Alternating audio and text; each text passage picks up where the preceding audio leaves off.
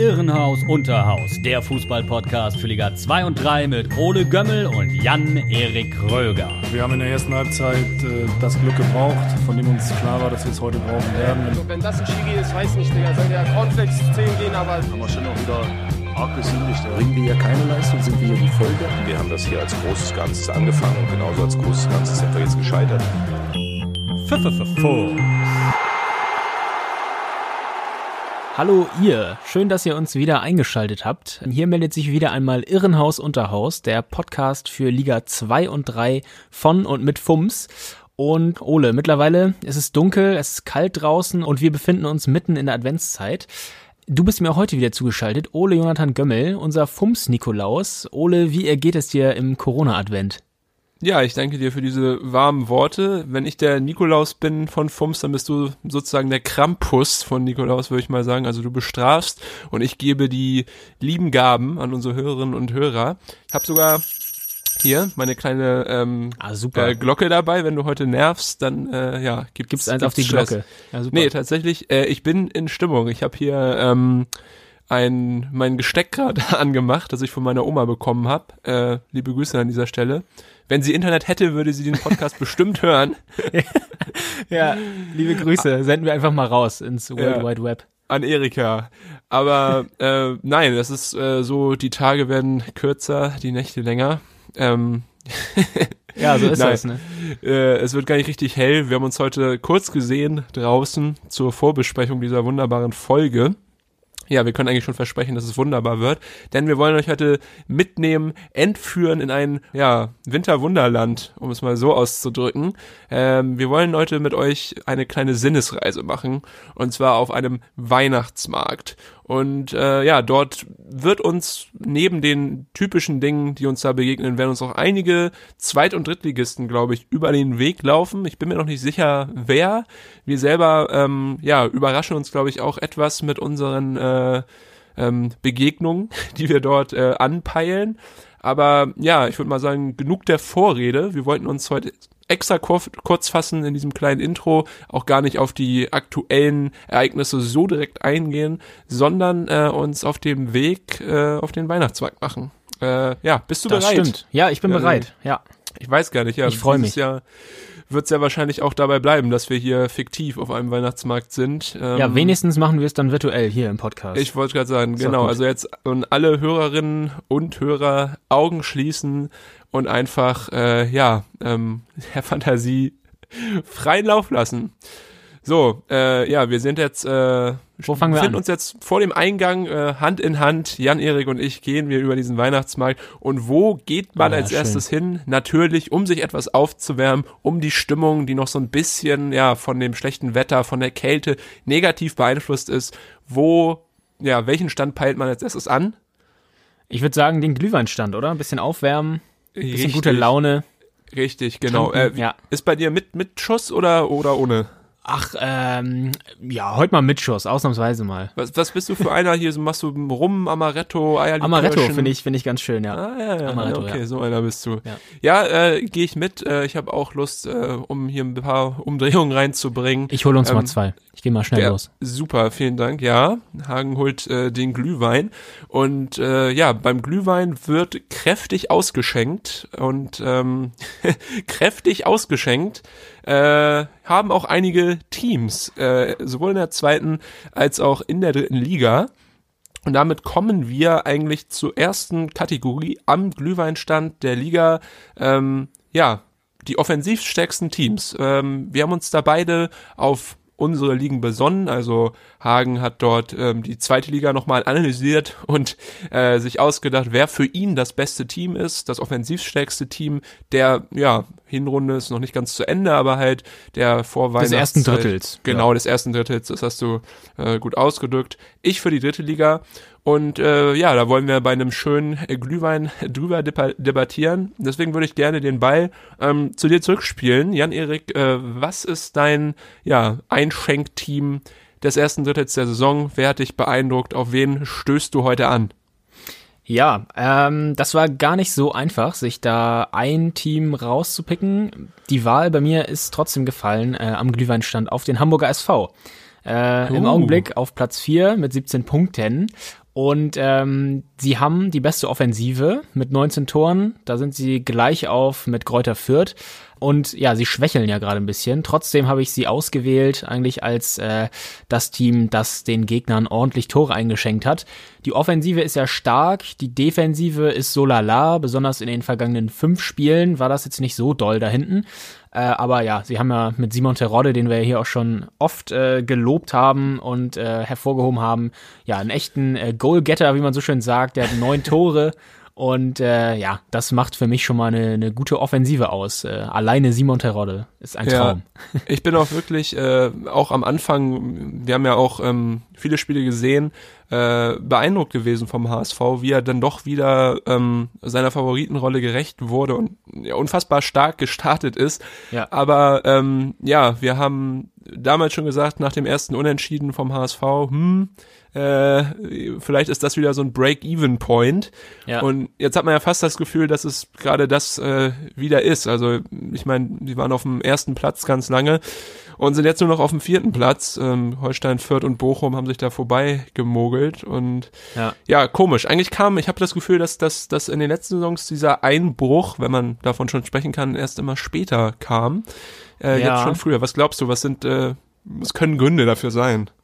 Ja, also ein Grund, wie gesagt, das hatten wir letzte Woche ja auch schon mal ein bisschen bei Nürnberg äh, besprochen, ist einfach dieses, du hast ein Negativerlebnis, äh, verlierst, verlierst vielleicht ein zweites Mal oder punktest einfach nicht und sofort kommen wie, wieder schlechte Gedanken ähm, hoch von den letzten Krisen äh, und das Umfeld. Ähm, Im Moment sind ja keine Fans im Stadion, trotzdem ist es, denke ich, spürbar für die Profis, äh, welcher Druck auf ihnen lastet und äh, die Erwartungshaltung der Fans, gerade beim HSV, ist ja äh, ungebrochen hoch, wenn nicht sogar noch höher, äh, aufgrund der Misserfolge der letzten beiden Saisons.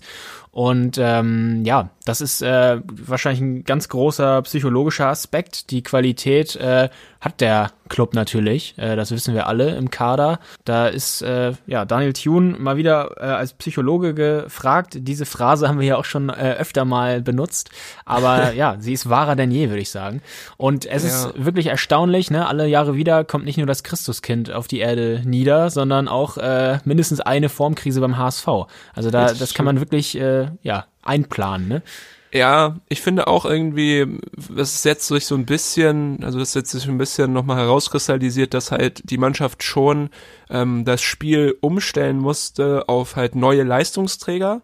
Ähm, weil ich finde eigentlich mit Leistner und Terodde und Ulreich sind halt eigentlich so die drei spielstärksten Spieler, die im Moment im HSV-Kader sind, erst im Sommer gekommen.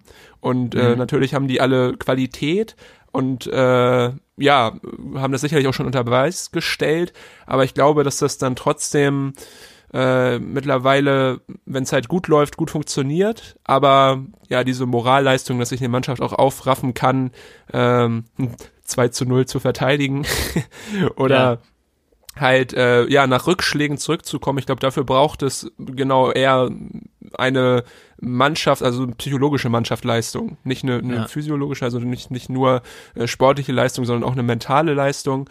Und da müssen die äh, Jungs irgendwie noch mehr Bros werden, würde ich sagen. Ja. Also ich finde, das ist, du kannst äh, Krisen besser durchstehen, wenn du halt mit deinen äh, Jungs, mit denen du sie durchstehen musst, gut befreundet bist, als wenn du dich erst kurz kennst und irgendwie noch nicht so weißt, okay, wie tickt der andere, wie kann ich den aufmuntern und, und wie nicht. Ja. Aber ja, Jetzt hast du gerade Leistner und Ulreich hervorgehoben, äh, die Leistungsträger, die sie ja dann, äh, die sie auch sicherlich sind. sein sollen. Ähm, sein sollen. Und äh, aber gerade dann, diese beiden waren ja zum Beispiel dann beim Heidenheim-Spiel diejenigen, die in der Nachspielzeit maßgeblich am dritten Gegentreffer beteiligt waren, der dann die Niederlage bedeutete. Also äh, ist dann auch, sind dann auch individuelle Patzer der eigentlichen Leistungsträger. Das ist Ja. natürlich unglücklich. Aber Ja. jetzt reden wir hier gerade über den HSV, als wäre es äh, für uns die Enttäuschung bisher. Äh, eigentlich habe ich es ja hier als, als äh, den Giewaldstand, als äh, die starke Mannschaft. Ja, es ist halt ein bisschen Licht und Schatten, ne? Also HSV ist immer noch stark. Die letzten fünf Spiele äh, haben sie jetzt nicht gewonnen. Die ersten fünf Spiele haben sie allesamt gewonnen und zwar in einer dominanten Art und Weise. Deshalb habe ich sie äh, eigentlich halt äh, ja als bestes Offensivteam jetzt erstmal rausgepickt. Wer mir auch besonders gut gefällt, das wollte ich noch einmal äh, sagen, ist, ist äh, Winsheimer, Manuel Winsheimer. Ja, Der das ist stimmt, Ja, das stimmt. zurückgekommen von seiner Laie nach Bochum Hm. und äh, ja, besticht wirklich durch äh, ja, schnelle Läufe und gefährliche Flanken, finde ich. Ist jetzt ja auch auf die Außen gerückt, äh, meistens, ähm, beziehungsweise Ja. in so einer Vorbereiterrolle. Äh, war, glaube ich, eigentlich auch damals, als er zum HSV kam, als, als junger Bub, ähm, Ja. glaube ich, eigentlich mal ein Mittelstürmer. Aber Genau, ja, findet ja. sich vielleicht jetzt auch so ein bisschen als, als, als Vorbereiter oder so ein bisschen äh, ja, Wirbelwind um Terodde rum zurecht. Und ja, natürlich, also brauchen wir nicht drum rumreden, ne? wenn die fit sind und wenn sie ihren Rhythmus wiederfinden, dann, dann geht's auch wieder, also dann glaube ich auch wieder, dass sie wieder fünf Spiele in Folge gewinnen. Also Ja. Die Qualität ist absolut da. Ja. sehe ich deinen Punkt da absolut, äh, dass du ähm, ja den HSV am Glühweinstand angetroffen hast. Ja, wer ist denn in der dritten Liga äh, Betreiber des Glühweinstandes? Ja, ich wollte gerade sagen, hol mal nach, hol mal den nächsten. In der dritten Liga ist es ein Team, das eigentlich ähnlich so wie der HSV ultra stark begonnen hat und jetzt auch so eine kleine Herbst- äh, bzw. Winterdepression hat, nämlich der ähm, 1. FC Saarbrücken. Ähm, Ja. ja. Die Jungs sind im Moment noch auf dem zweiten Platz, äh, haben 25 Punkte aus 14 Spielen.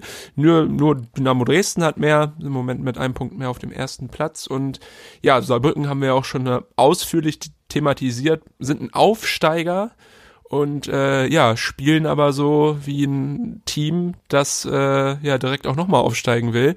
Äh, wir haben uns ja privat auch äh, sehr ausführlich über die Aufsteiger unterhalten und haben ja gesagt, hm, okay, es wird schon äh, für viele schwer, vielleicht bis auf äh, Türkgücü und Saarbrücken, die können sich vielleicht im Mittelfeld halten, äh, aber das Saarbrücken und Türkgücü ja auch, ähm, beide echt erfolgreichen, ansehnlichen Fußball spielen, überrascht mich sehr, ganz besonders natürlich äh, bei Saarbrücken. Ähm, ja, da kann man echt sagen, die haben auch äh, gute Jobs gemacht mit ihren Verpflichtungen im, im Sommer, weil gerade Niklas Schipnowski und auch Maurice de Will, die ja aus äh, Wiesbaden beziehungsweise äh, Mannheim, kamen, Ja. ähm, sind echt seit Spiel 1 absolut wichtige ähm, ja, Faktoren dort in der Offensive und äh, ja, helfen den, den Saarbrückern da echt ansehnlichen Fußball zu spielen. Und das finde ich ist ja auch immer so das Besondere in der dritten Liga, so klar, ähm, oben stehen auch manchmal die Mannschaften, die halt so ein Ekelfußball spielen, aber halt ergebnisorientiert dann ähm, halt ihre Punkte mit nach Hause bringen.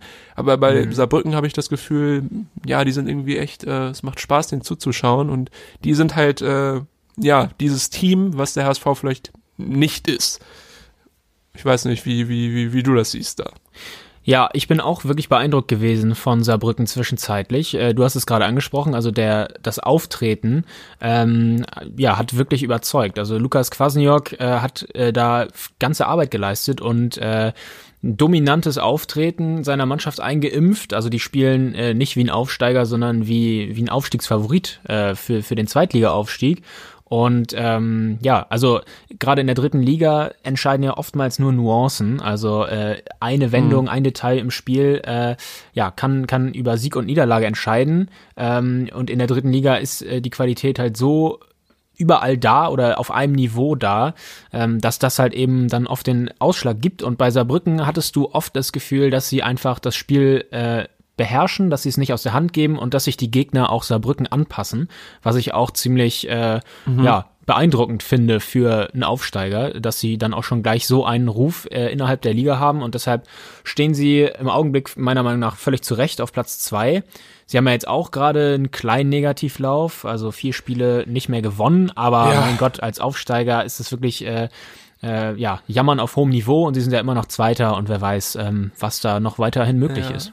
Ja, jetzt auch gerade das letzte Spiel 4 zu 1 auf den Sack bekommen gegen Mannheim. Da denkt man sich ja auch wieder so, okay, wo ist denn die Leistung hin, die sie jetzt in den ersten zehn Spielen gebracht haben?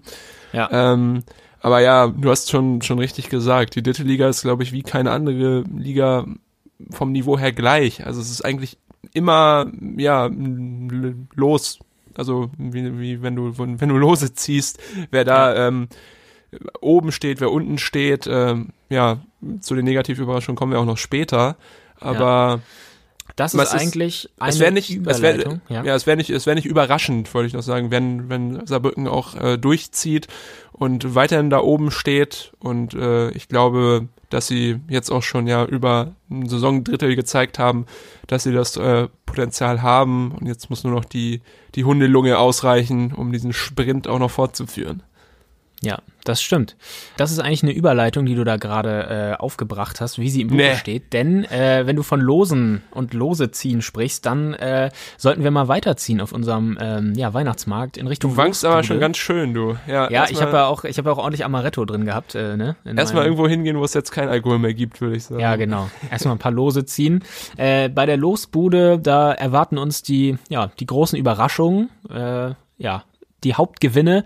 Und ähm, ja, wer war denn für dich äh, die größte Überraschung bisher in der laufenden Drittligasaison? Also ich muss ganz ehrlich sagen, dass die größte Überraschung ähm, für mich ein Team ist, von dem ich nach wie vor das Gefühl habe, überhaupt keine Ahnung zu haben, überhaupt komplett nicht verstehe, warum sie da stehen, wo sie stehen. Ich ahne, von Ähm, wem du sprichst. ja, nämlich der SC Verl. Ja. Ähm, da muss man sagen, der SC Verl steht auf dem vierten Platz mit äh, 23 Punkten, hat also drei Punkte Rückstand auf den ersten Platz, aber hat zwei Spiele in der Hinterhand. Denen wurden äh, mehrmals Spiele abgesagt wegen äh, Corona-Vorfällen im eigenen Team beziehungsweise in den gegnerischen Mannschaften. Und äh, ja, sollte der SC Verl diese zwei Nachholspiele gewinnen, würden sie mit drei Punkten Vorsprung auf Platz eins der Tabelle stehen. Und äh, ja, hätte, hätte Fahrradkette oder wäre, wäre Fahrradkette, wie Lothar Matthäus sagt. Ähm, ist natürlich noch nicht passiert, können natürlich auch genauso gut beide Spiele verlieren. Aber dass der SC Verl äh, nach zwölf Spielen beziehungsweise 14 Spieltagen auf Platz vier steht vor Teams wie, wie Rostock, Köln, Mannheim, äh, finde ich unfassbar bemerkenswert. Und äh, ja, es erklärt sich mir, aber auch nicht wirklich. Weil ich habe ein paar Partien geschaut von äh, den Ferlern und ähm, ja, konnte mir nicht wirklich einen Reim darauf machen, warum sie dann doch so effizient sind und so erfolgreich. Also, das ist irgendwie total Ja. schwierig für mich, da in die Analyse zu gehen. Aber es ist einfach eine, eine unfassbare Überraschung, weil mit einem Ja. Kader, von dem man gefühlt nur drei Leute kennt, vielleicht auch noch Ja. nicht nur einen, in, in, in Slatko ja, ja, ja. also wirklich klar, also wirklich gut kannte ich vorher nur Slatko Janic. Und das liegt Ja. daran, dass er natürlich eine Legend ist in unserem Gebiet hier.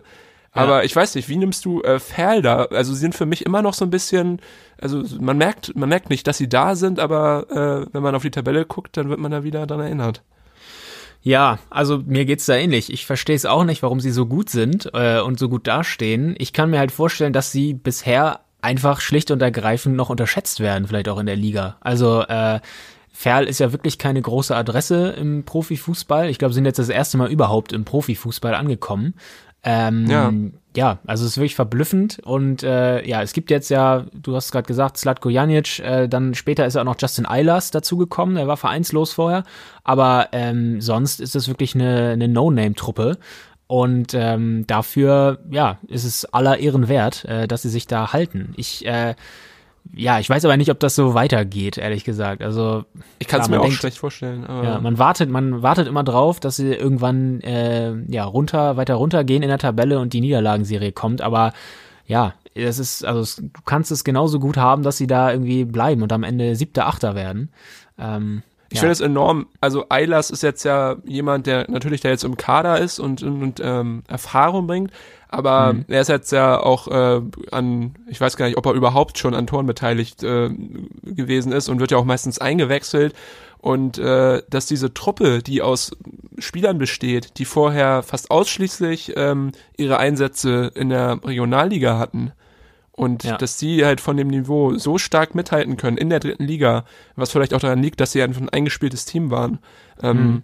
Das finde ich absolut bemerkenswert und das ist eine un unglaubliche Leistung, finde ich, die man ähm, total anerkennen muss und wo halt auch, äh, ja, Gerino Capretti, der Trainer, sicherlich einen großen Anteil dran hat.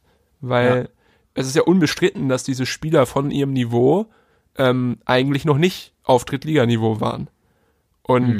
Deswegen denke ich, dass wenn du äh, es schaffst, so eine erfolgreiche Truppe zusammenzustellen, die jetzt auch schon namhafte Gegner halt besiegt hat, dann ist einfach auch ein großer Anteil davon äh, der Trainerarbeit geschuldet. Ja.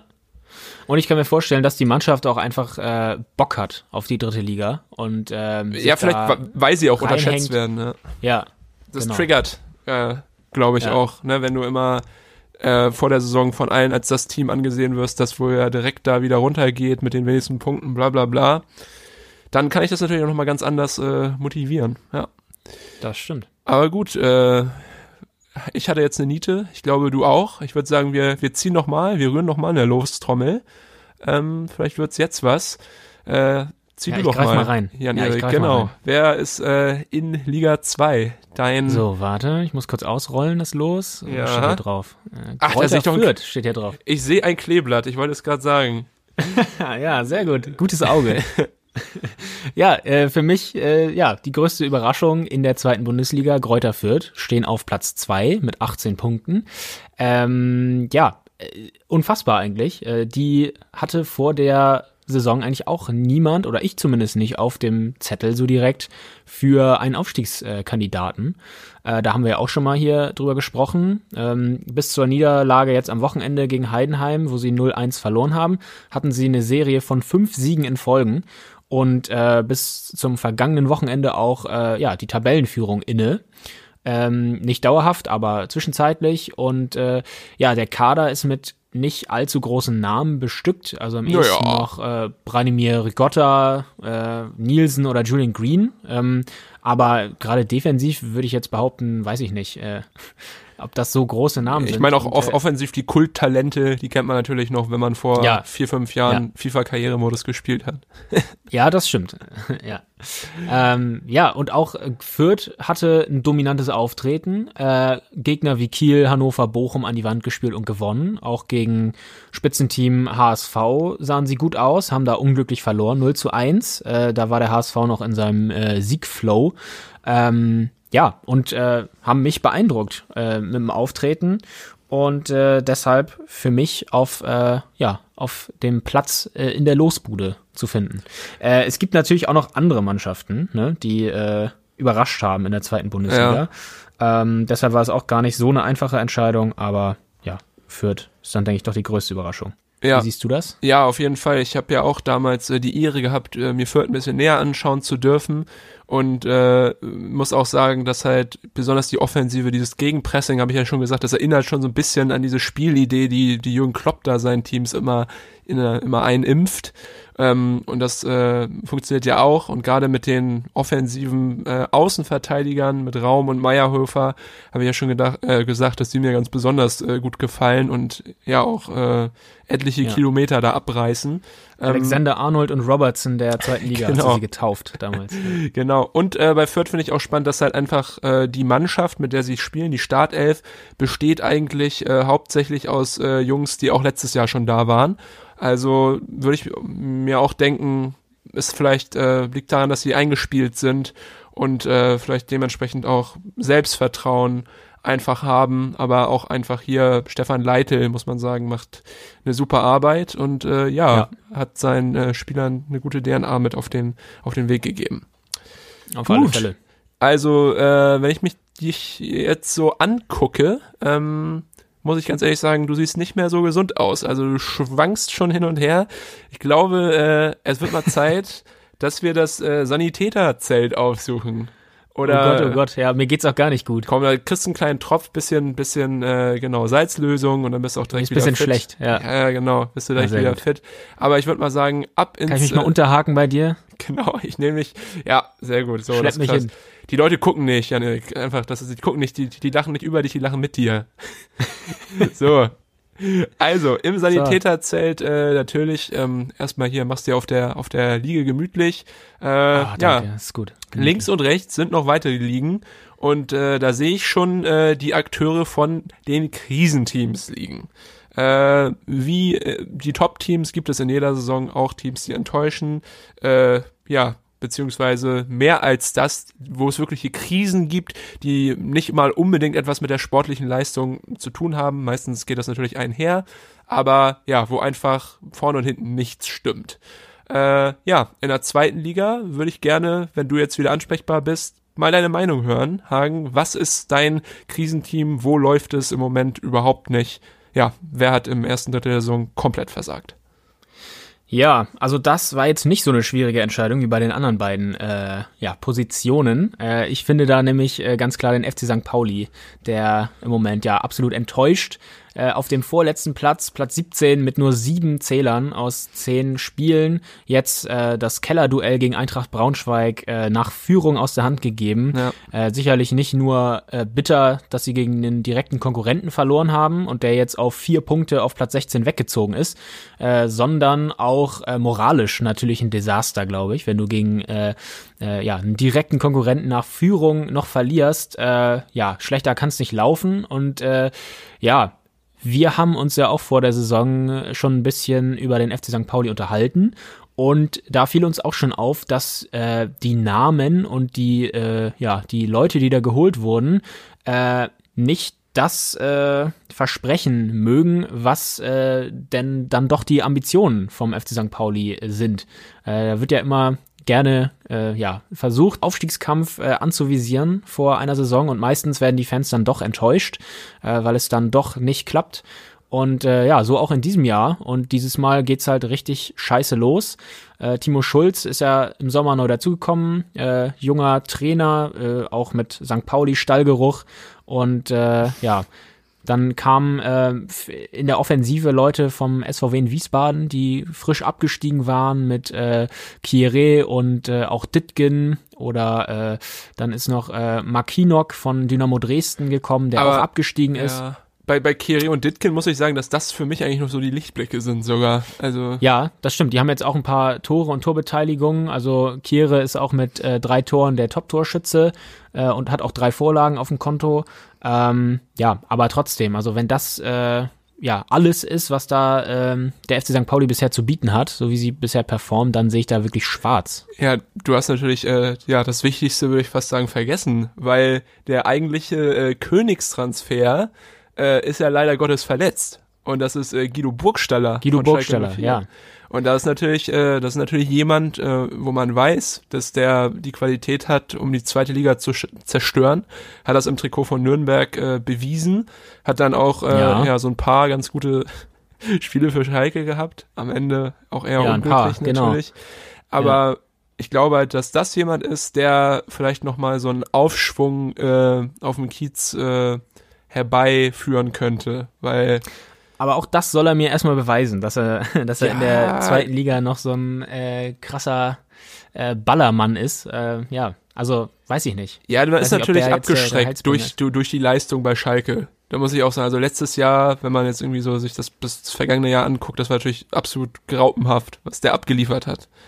Aber ich glaube, dass er so ein Typ wie Burgstaller, habe ich auch schon wieder gedacht, das ist halt wieder, St. Pauli, finde ich, hat häufig, häufig so Typverpflichtungen. Weißt du? Alex Meyer zum da Beispiel. Wird, ja, da wird ja. dann nicht, da wird nicht äh, unbedingt geschaut, so ja, wie ist jetzt die Leistung, war die super, irgendwie passt das genau, sondern da muss halt auch immer die Person zum Verein passen.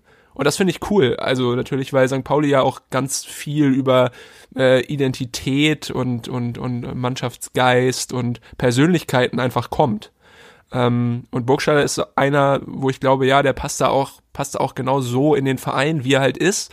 Und äh, wenn halt daraus eine Symbiose entsteht aus äh, Verein ähm, und Persönlichkeit des Neuzugangs, dann kann es auch manchmal richtig geil laufen.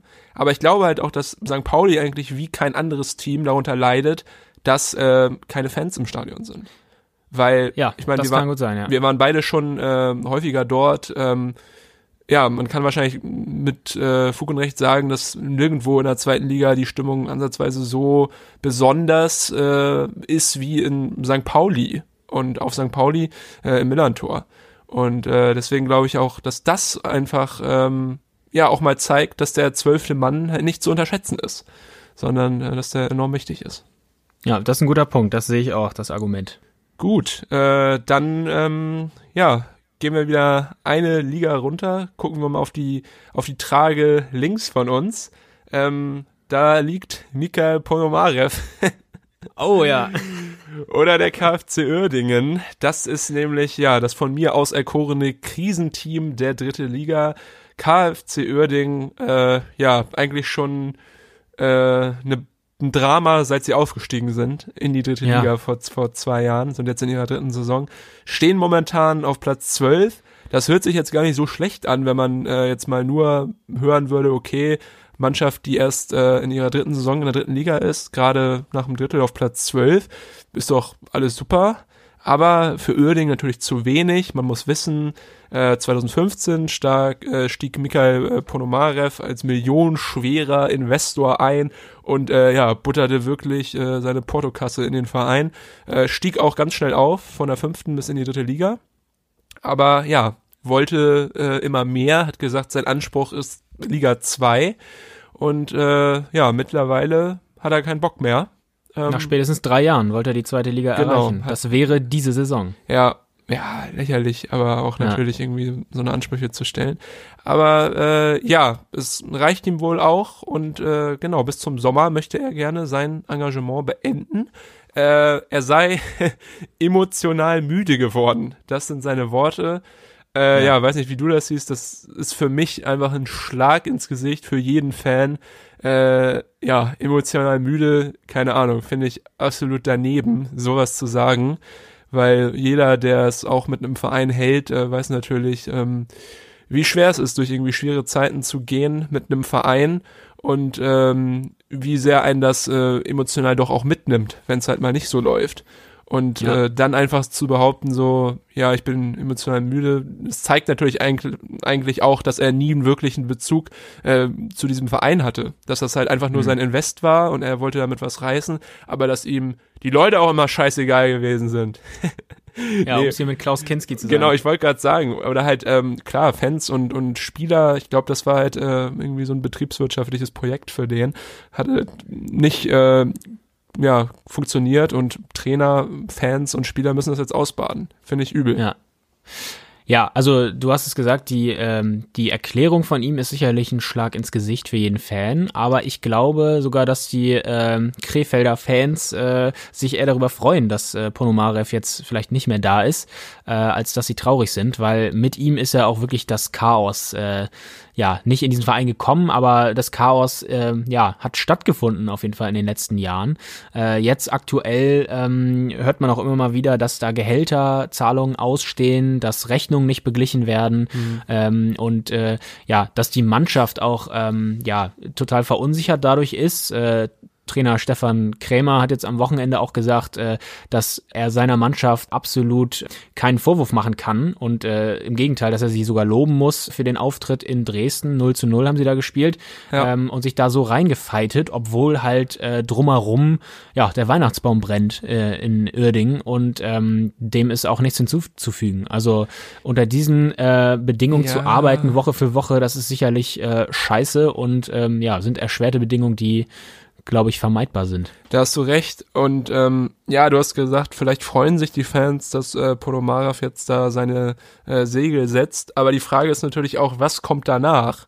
Und wenn man äh, ja den Gerüchten Glauben schenkt, dann wird's ja nicht besser. Also Ponomarev hat gesagt, Ja. er will seine kompletten Anteile äh, weiterverkaufen an möglichst einen Investor. Ist da gerade angeblich äh, in einer, ja, in Verhandlung mit einer armenischen Investorengruppe.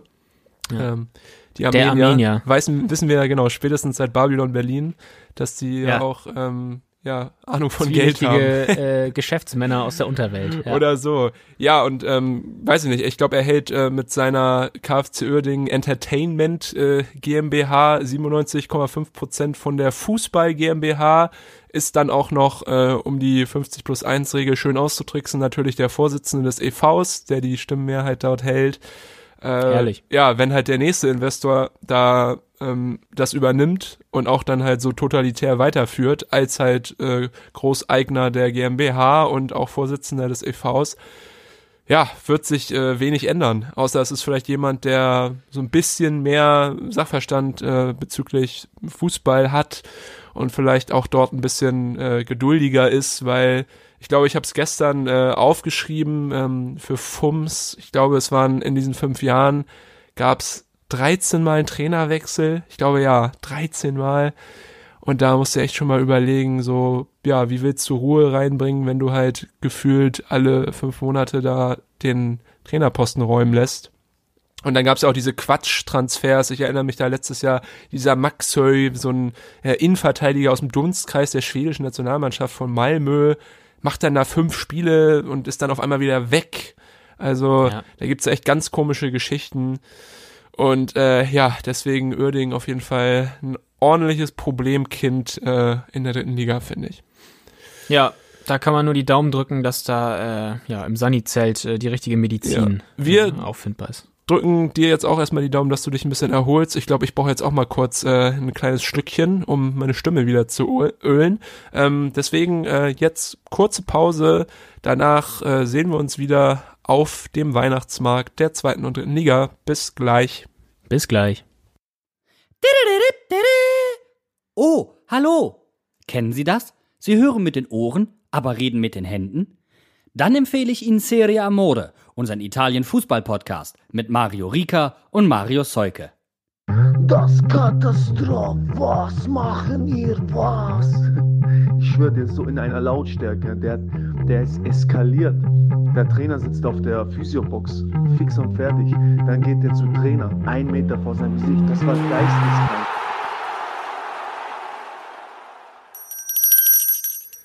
Hallo, liebe Hörerinnen und Hörer. Hier sind wir wieder. Nikolaus, Jonathan Gömmel und Krampus Hagen Kröger. Wir befinden uns immer noch auf dem Weihnachtsmarkt, waren gerade im äh, Sanitäterzelt, um uns ein bisschen zu erholen. Es waren doch ein paar Glühwein zu viel. Mittlerweile, ja, sind wir, glaube ich, aber beide wieder fit. Ich hoffe, du auch, Jan-Erik. Ja, es geht wieder. Sehr gut. Äh, ja, was hältst du davon, mal was essen zu gehen? Hier gibt's ja auch eine große gute Auswahl. Genau, äh, Weihnachtsmarkt. Genau, gibt ja auch äh, ja sämtliche Köstlichkeiten. Äh, ich habe häufig das Pech, dass äh, ja vieles sehr gut aussieht, aber das, für das ich mich dann entscheide, also für das Gericht, dann meistens doch eher eine Enttäuschung ist. Ich weiß nicht, ob du das selber auch schon mal durchlebt hast, so eine Erfahrung. Ja, das Ähm, kenne ich zu gut, das kenne ich sehr gut. Und äh, für mich exemplarisch dafür äh, ganz gerne der Kassler Grill. Äh, es riecht gut, es sieht gut aus und dann bestellt man es sich und man bekommt dann doch nur so einen fleischigen Haufen irgendwie mit fettdurchtränkten Zwiebeln, der allenfalls mittelmäßig schmeckt und nach dem Essen liegt's schwer im Magen und man ist doch enttäuscht. Und ähm, ja, sinnbildlich in der zweiten Liga bisher unterwegs, äh, wo man ja enttäuscht eigentlich ist, äh, ist meiner Meinung nach ähm, der SV Darmstadt 98. Äh, über die haben wir hier auch schon mal gesprochen in der Sendung und äh, ich hatte sie da auch noch äh, ja gelobt äh, beziehungsweise meine Zuversicht geäußert, äh, dass ich äh, daran glaube, dass sie sich bald äh, ja in Richtung höhere Gefilde in der Tabelle orientieren, Ja. dass sie bald äh, das Siegen anfangen. Der Kader viel Qualität hat und ich habe der Mannschaft fußballerisches Können attestiert. Äh, ja, bisher ist da noch nicht so viel bei rumgekommen. Äh, die Darmstädter stehen noch immer unten drin, sind auf Platz 14 mit 12 Punkten und haben auch eine der schlechtesten Defensiven. 21 Gegentore. Das ist die drittschlechteste Defensive. Und ähm, ja, für so eine Mannschaft, äh, wo ja einige Spieler enthalten sind, äh, die einen klangvollen Namen haben, äh, ist das zu wenig. Und ich glaube auch für die Ambitionen, die Darmstadt hat. Ähm, ja, ich gebe trotzdem nicht auf. Ähm, ich kann mir vorstellen, dass es da trotzdem noch äh, weiter nach oben geht, aber sie müssen sich langsam mal ranhalten. Und äh, an dieser Stelle auch mal ganz klar der Appell an die Jungs vom äh, SV Darmstadt 98. Leute, wenn ich euch hier, äh, wenn ich euch hier was zutraue, dann könnt ihr mich nicht so hängen lassen und äh, so schlecht aussehen lassen. Also ihr müsst euch da mal ein bisschen weiter reinknien.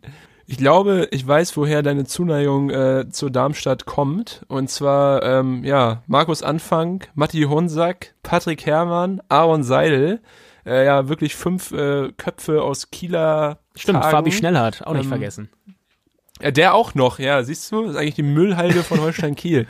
Nein, so kann man es natürlich nicht sagen. Das sind natürlich alles äh, gute, gute Spieler.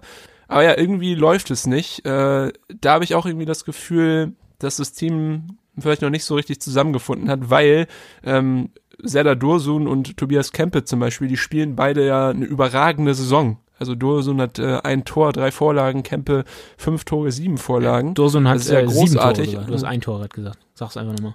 Ach so, sorry, da habe ich mich hier ver... Ja, hier, sieben sieht aus wie eins bei Transfermarkt. Ändert mal was in der Typografie. Mensch. Sonst müssen wir hier weiter Scheiße erzählen. So, nee, Ruhe. Aber ich denke auch, äh, dass sich Darmstadt eigentlich auch gut verstärkt hatte zum einen mit Lars Lukas May Ja. und dann auch mit Nikolai Rapp haben sie ja eigentlich äh, auch zwei Top-Innenverteidiger, würde ich fast sagen. Äh, die aber auch ja schon äh, gerade Mai ja auch häufig schon schlecht aussah. Ja, beide Saison. eigentlich. Rapp äh, Aber- hatte auch schwache Spiele, finde ich. Also die Innenverteidigung oder die Verteidigung, wie auch die, ja, wie auch die Gegentore für sich sprechen, ist äh, ja der Kasus Knacktus im Moment noch. Ja, aber Darmstadt äh, natürlich auch für mich eigentlich ein Team, das ich jetzt nicht unbedingt wie du im Aufstiegsrennen gesehen habe, aber doch äh, durchaus unter den Top 6 vielleicht. Äh, bin ich auch ein bisschen enttäuscht, aber ähm, haben halt auch oft Pech im Spielverlauf, finde ich. Äh, funktionieren ähm, oft äh, ja Dinge nicht, die vielleicht einstudiert waren. Ja, muss Markus Anfang nochmal irgendwie ein bisschen sich überlegen, wie er da den Karren wieder aus dem Dreck, Dreck Ja. zieht. Ich bin auch so ein bisschen ratlos, weil wie gesagt, den Kader finde ich eigentlich gut. Und ähm, die Auftritte waren jetzt auch nicht so dramatisch schlecht, fand ich häufig, weil sie ja dann doch auf ihre Tore auch kommen. Aber ja, wo da der Wurm äh, drin ist, äh, können, können die Jungs wahrscheinlich am besten selber rausfinden. Und ja, müssen sie sich da aus dem Dreck, aus dem Dreck Ja. ziehen. Ja, ähm, was haben wir denn am Kasseler Grill in der dritten Liga zu bieten? In der dritten Liga, äh, ja, müssen wir ja gar nicht mal so weit weg aus Darmstadt, ein bisschen in den Norden, äh, und zwar nach Duisburg. Der MSV, für mich äh, im Moment absolut enttäuschend, noch enttäuschender als das Kasseler Brötchen, in das wir gerade hier reinbeißen, äh, stehen auf dem vorletzten Platz mit 14 Spielen. Auf dem letzten Platz steht Meppen mit 11 Spielen, das darf man nicht vergessen. Äh, haben 11 Punkte, Meppen 10, also sind eigentlich ähm, ist recht sicher, dass, äh, würde ich sagen, dass Meppen da nochmal punktet in den drei Spielen, die sie weniger haben als Ja. Duisburg. Da vielleicht sogar vorbeizieht.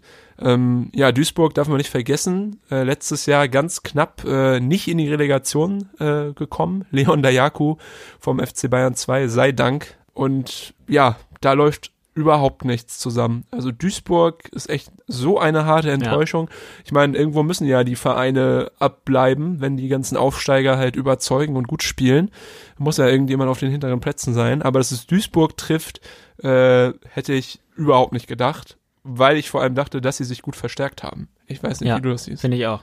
Also, wie gesagt, Dominik Schmidt kam aus Kiel, wo du ja auch meintest, oh, das ist schon einer, der in der dritten Liga auf jeden Fall noch bestehen kann.